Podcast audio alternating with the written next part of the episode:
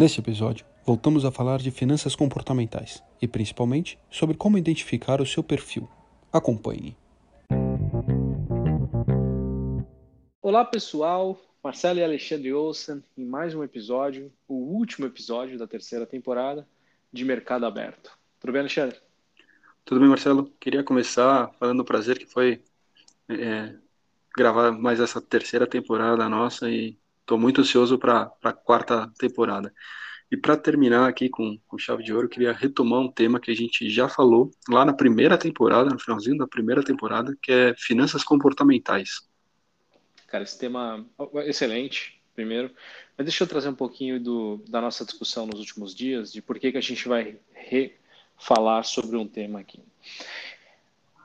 Acho que grande parte do motivo é mercado e grande parte é interação com amigos, colegas e até ouvintes aqui. Então, o que acontece? Muita volatilidade, muita incerteza. Então, primeiro falando de mercados, né? Falta de consenso. Quando eu leio research de casas diferentes, né? Então, estou falando de bancos diferentes ou corretoras. Cara, eu olho para o ano que vem, a amplitude de expectativas é tão alta que me faz pensar que, lógico, em algum momento talvez vai consolidar, mas vamos ter bastante volatilidade, temos bastante incerteza. Inclusive, falta de consenso no mercado, para mim, é um dos grandes indicativos disso.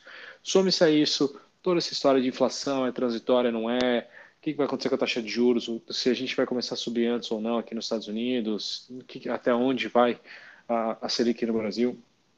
Se o IPCA continua nesse nível, toda incerteza, Europa, China está reduzindo a velocidade de crescimento, é tanta incerteza acontecendo ao mesmo tempo, nova variante de Covid, que a gente espera que o mercado seja mais volátil, que a gente tome grandes sustos no ano que vem. Junto-se a isso, o fato é que tem tanta gente vindo perguntar para a gente e trazer casos de aconteceu tal coisa, eu reagi de tal maneira, mas agora eu entendo que eu deveria ter feito uma coisa diferente, ou pessoa que claramente, depois que falou com a gente, tava o perfil de risco dela, né? A avaliação de investidor, o suitability dela, o IPS dela, está completamente errado, pelo menos com o que ela descreveu para a gente. Posições muito concentradas, investimentos mais complexos ou mais arriscados do que ela gostaria, ou acha que tem muito mais estômago para aguentar drawdowns, aí, né? Volatilidade ou quedas no mercado, do que realmente tem. Isso trouxe para a gente, de novo, esse tema de finanças comportamentais e casa um pouquinho também com o fato que o Alexandre tem estudado, até por uma certificação, ele vai falar um pouquinho daqui a pouco, e quis trazer um autor específico, um ângulo, pelo menos, que vai ajudar a gente bastante, que a gente tem falado bastante com nossos colegas, amigos e ouvintes.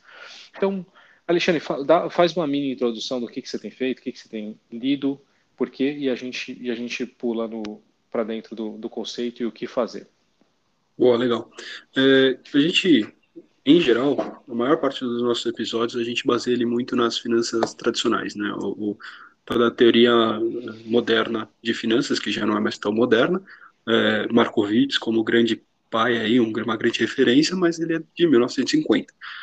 E essas teorias, elas assumem que o investidor é racional, que os mercados são eficientes, então a gente toma uma série de decisões assumindo isso.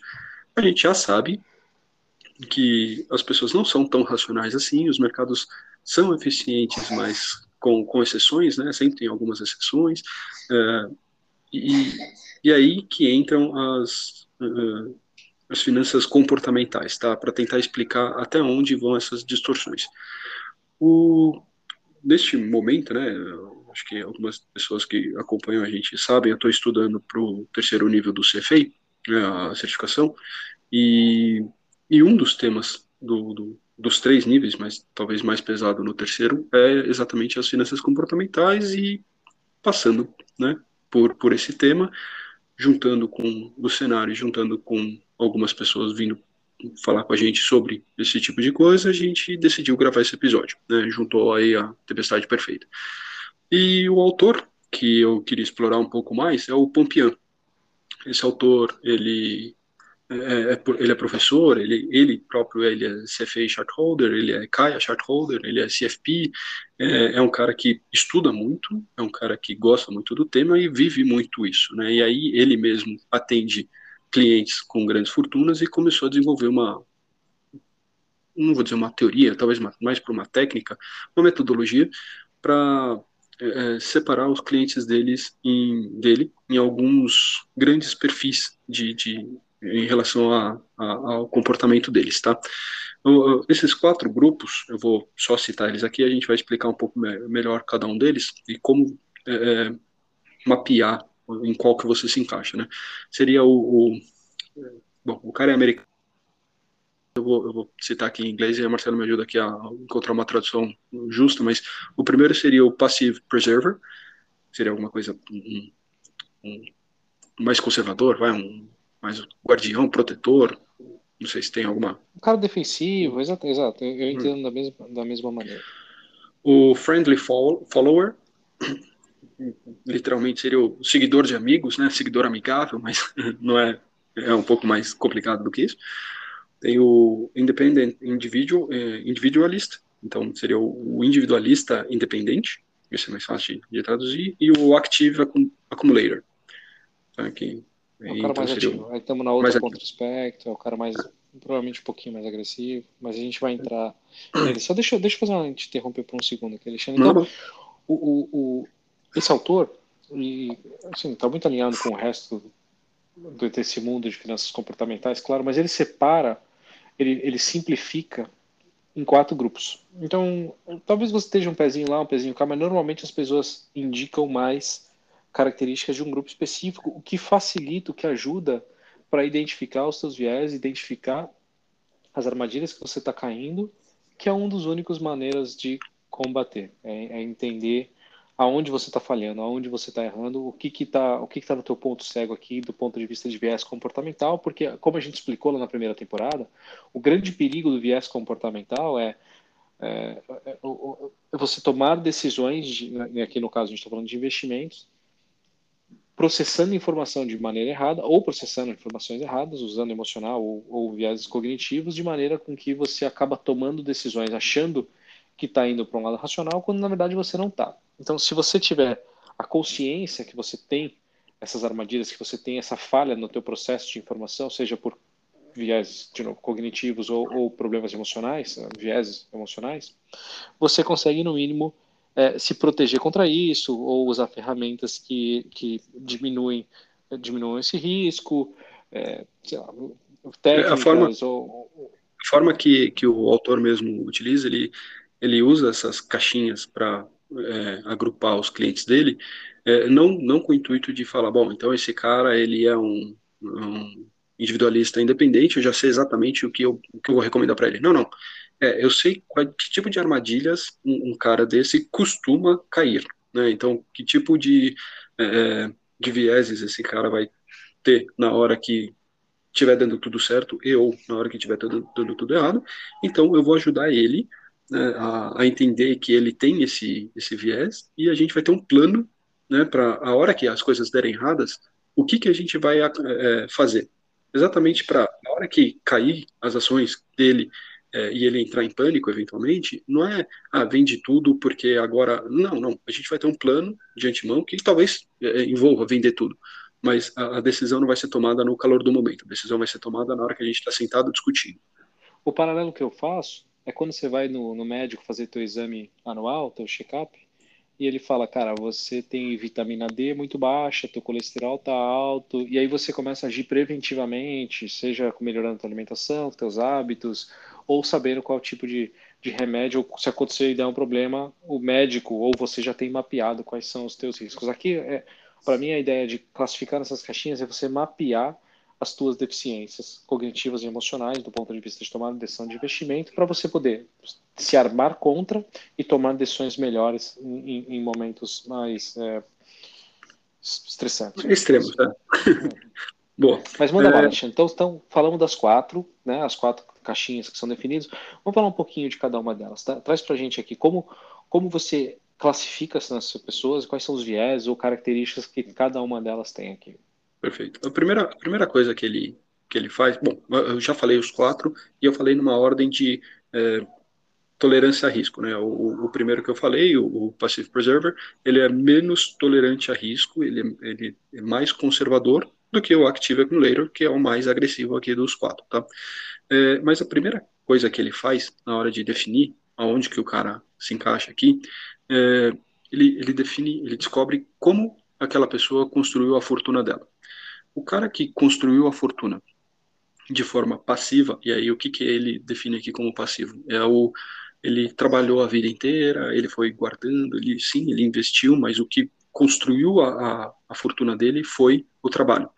Esse cara seria o passivo. Outro caminho de você construir a sua fortuna de forma passiva seria herdando. Então, você não tomou o risco, a definição aqui é quanto risco você tomou para construir a sua fortuna, tá? Tanto o herdeiro quanto o trabalhador entrariam nessa caixinha como passivo. Do outro lado, o cara que investiu no mercado de criptomoedas, empresa, fundou uma empresa e vendeu, abriu capital na Nasdaq, ou o cara que compra apartamentos e a fortuna dele foi através de especulação imobiliária, esse cara seria ativo, tá? E aí ele define que quem construiu o patrimônio de forma passiva, ele costuma ser menos tolerante a risco do que o cara que construiu de forma ativa. O que, né, já começa, pelo menos para mim, fazendo bastante sentido. Na sequência, ele faz alguns testes comportamentais de como esse cara encara a vida. E aí não aqui, ele nem olha, ele olha, claro, ele vai usar isso para investimento, mas ele vê como que o cara encara a vida em dois principais eixos. Um, em relação à confiança, então, quão confiante quão confiante você encara a sua vida e quão cuidadoso você é para encarar a sua vida. Você pode ser muito confiante e muito cuidadoso, você pode ser muito confiante e muito impetuoso, você pode ser ansioso e cuidadoso. Ele monta os quatro blocos e aí ele, juntando esses, ele te encaixa em cada um dos quatro. Então retomando os quatro para falar um pouquinho mais no detalhe, tá? O Passive Preserver, ele teria acumulado de forma passiva isso, tá? Ele costuma ser mais emocional, ou mais, ele é o mais conservador dos quatro, e ele costuma ser bastante ansioso e cuidadoso, tá? Naquelas quatro flechas que eu comentei. Ele é muito preocupado com o futuro, ele vai buscar aconselhamento sim, mas ele vai questionar muito o aconselhamento que ele vai buscar, tá?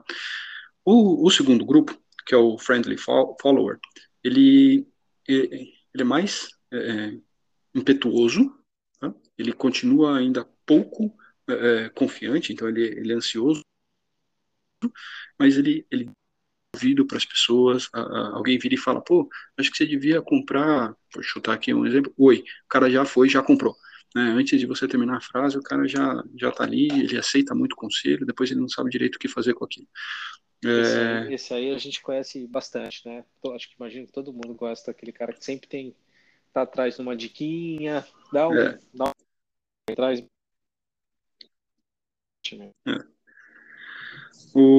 O terceiro grupo, que seria o individualista independente, ele é mais cuidadoso e ele é mais confiante também. Então, ele vai estudar muito, ele vai te buscar se você conhecer mais do que ele vai pedir teu call, mas ele não vai seguir cegamente, ele vai querer entender, ele vai querer estudar, ele é mais controlador e ele é entre as figuras aqui na caixinha dele, é o mais próximo do racional, ele ainda sofre dos vieses, mas ele costuma ser mais próximo do investidor racional. E o último seria o Active Accumulator, que é o acumulador ativo, ele é mais agressivo, ele é confiante e impetuoso. Então, ele confia no trabalho dele, ele talvez acha que manja mais do que ele de fato manja, esse é, inclusive, um dos vieses principais que ele pode sofrer, e ele toma ação, ele viu a empresa, ele gostou da empresa, ele vai e toma e compra, e ele mesmo faz, e ele é o cara, ele é o herói dos investimentos, né? E aí o próprio Pompian, ele já, o que eu mais gostei da metodologia dele é que ele já desenha quais são as principais vieses que cada um desses casos pode acabar sofrendo, né? Até para ele mesmo conseguir entender e talvez defender o cliente dele contra ele mesmo, né? Contra o cliente, o próprio cliente.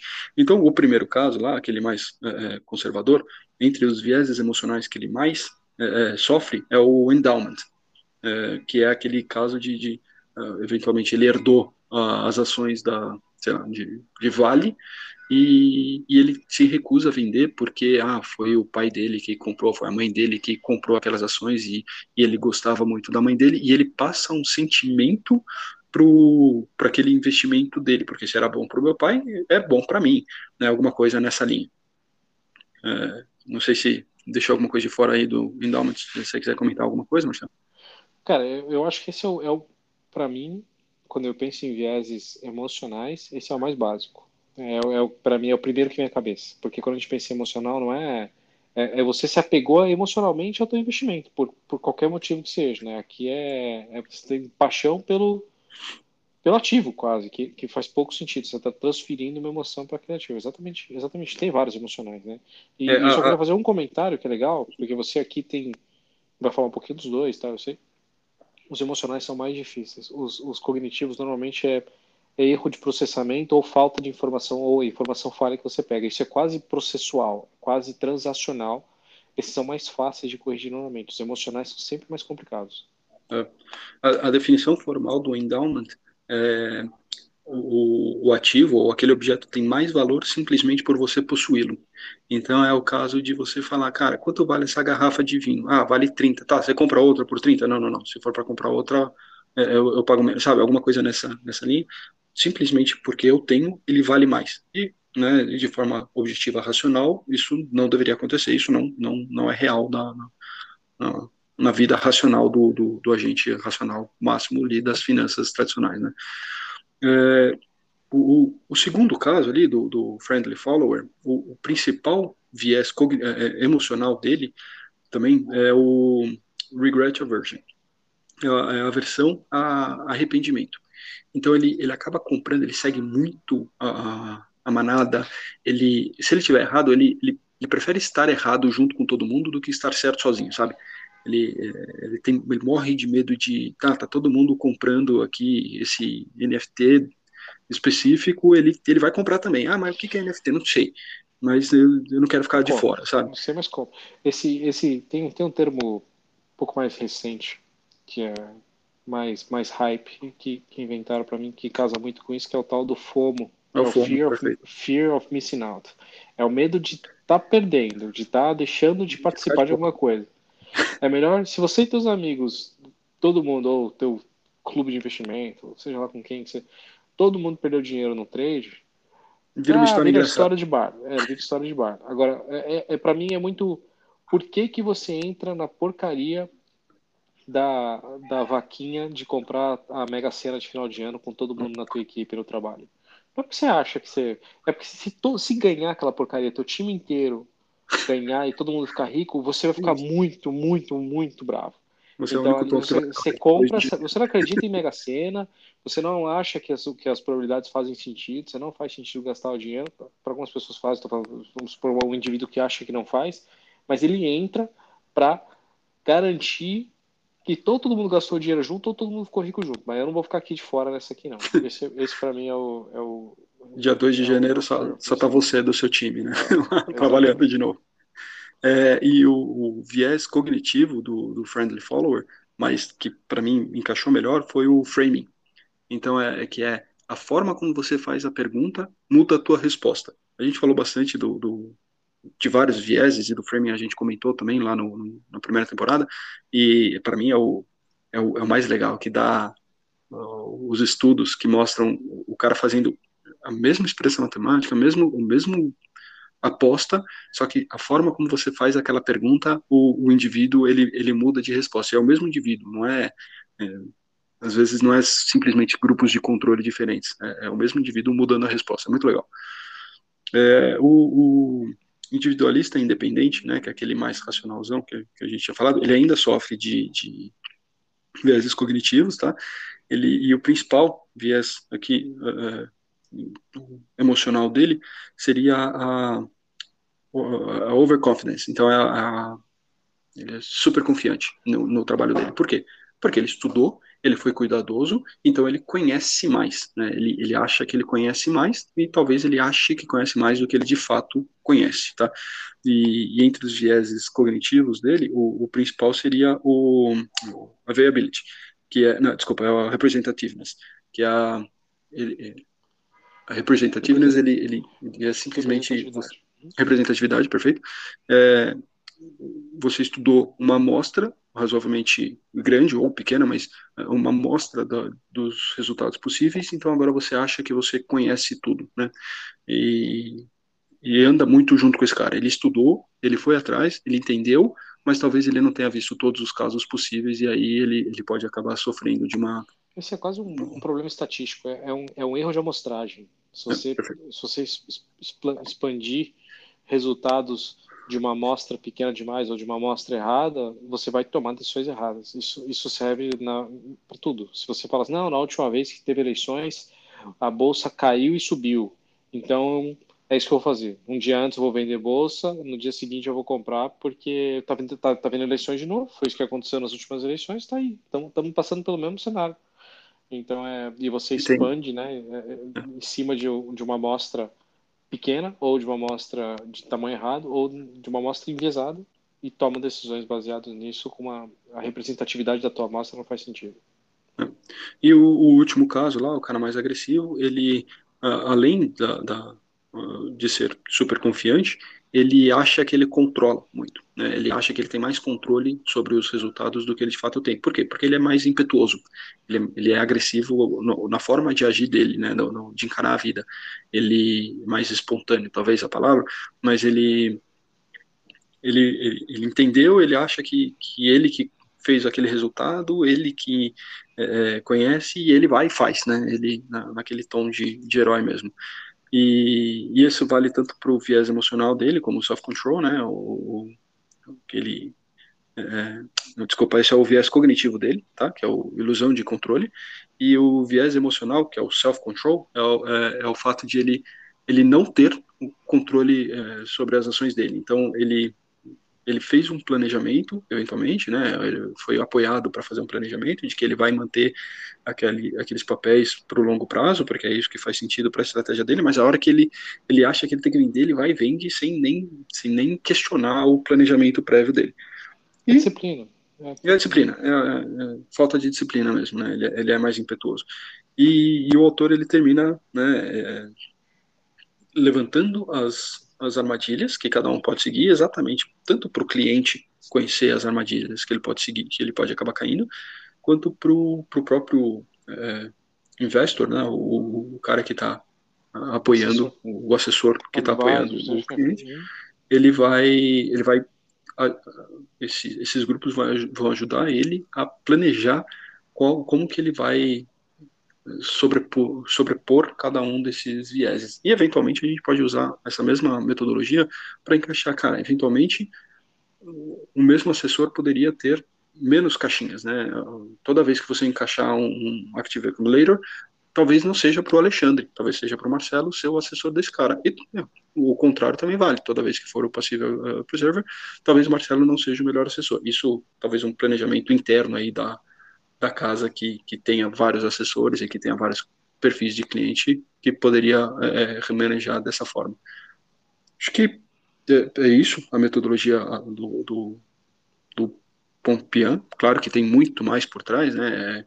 Vale de verdade dar uma estudada no cara, é bem legal a metodologia do cara, mas grosso modo era isso que eu tinha para falar, Marcelo. Cara, esse episódio, apesar de a gente ter ficado num nível um tanto quanto superficial, vale a pena ler o material, mas aqui para mim o ponto alto é: mercados fáceis, todo mundo é gênio. Mercado que sobe 30% no ano, os famosos bull market, todo mundo é gênio, todas as teses de investimento deram certo, todo mundo ganha dinheiro. O problema, eu acho que acontece em mercados mais complicados, e isso não sobe para sempre.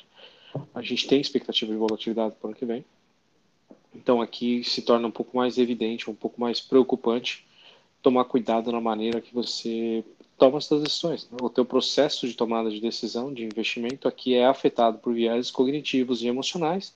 Vale a pena dar uma olhada. Eu sei os meus, ou parte dos meus, pelo menos. Provavelmente tem que investir um pouco mais de tempo também fazendo isso. Vou repassar uma parte do material.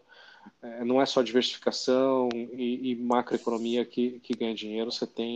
Todo mundo tem viés, ainda mais principalmente indivíduos. Então aqui é mais uma chamada de atenção, quase um puxãozinho de orelha, inclusive nós dois, mas que vale a pena gastar um pouquinho de tempo lendo sobre, entendendo, tem uma parte de psicologia, fora que é extremamente interessante, mesmo do ponto de vista acadêmico é muito legal. Então o Alexandre cobriu super bem, eu sempre tiro umas dúvidas com ele, acho legal o quanto ele traz de informação, principalmente estudando, aí que ele está mergulhado nisso, mas acho que vale a pena explorar um pouco mais disso. Esse ator especificamente é um dos caras que a gente gosta bastante, vale a pena ler, mas acho que a gente cobriu bem, e essa é a chave de ouro nessa terceira temporada, Alexandre. Perfeito, Marcelo. Muito obrigado e até a quarta temporada. Obrigado, gente. Tchau, tchau.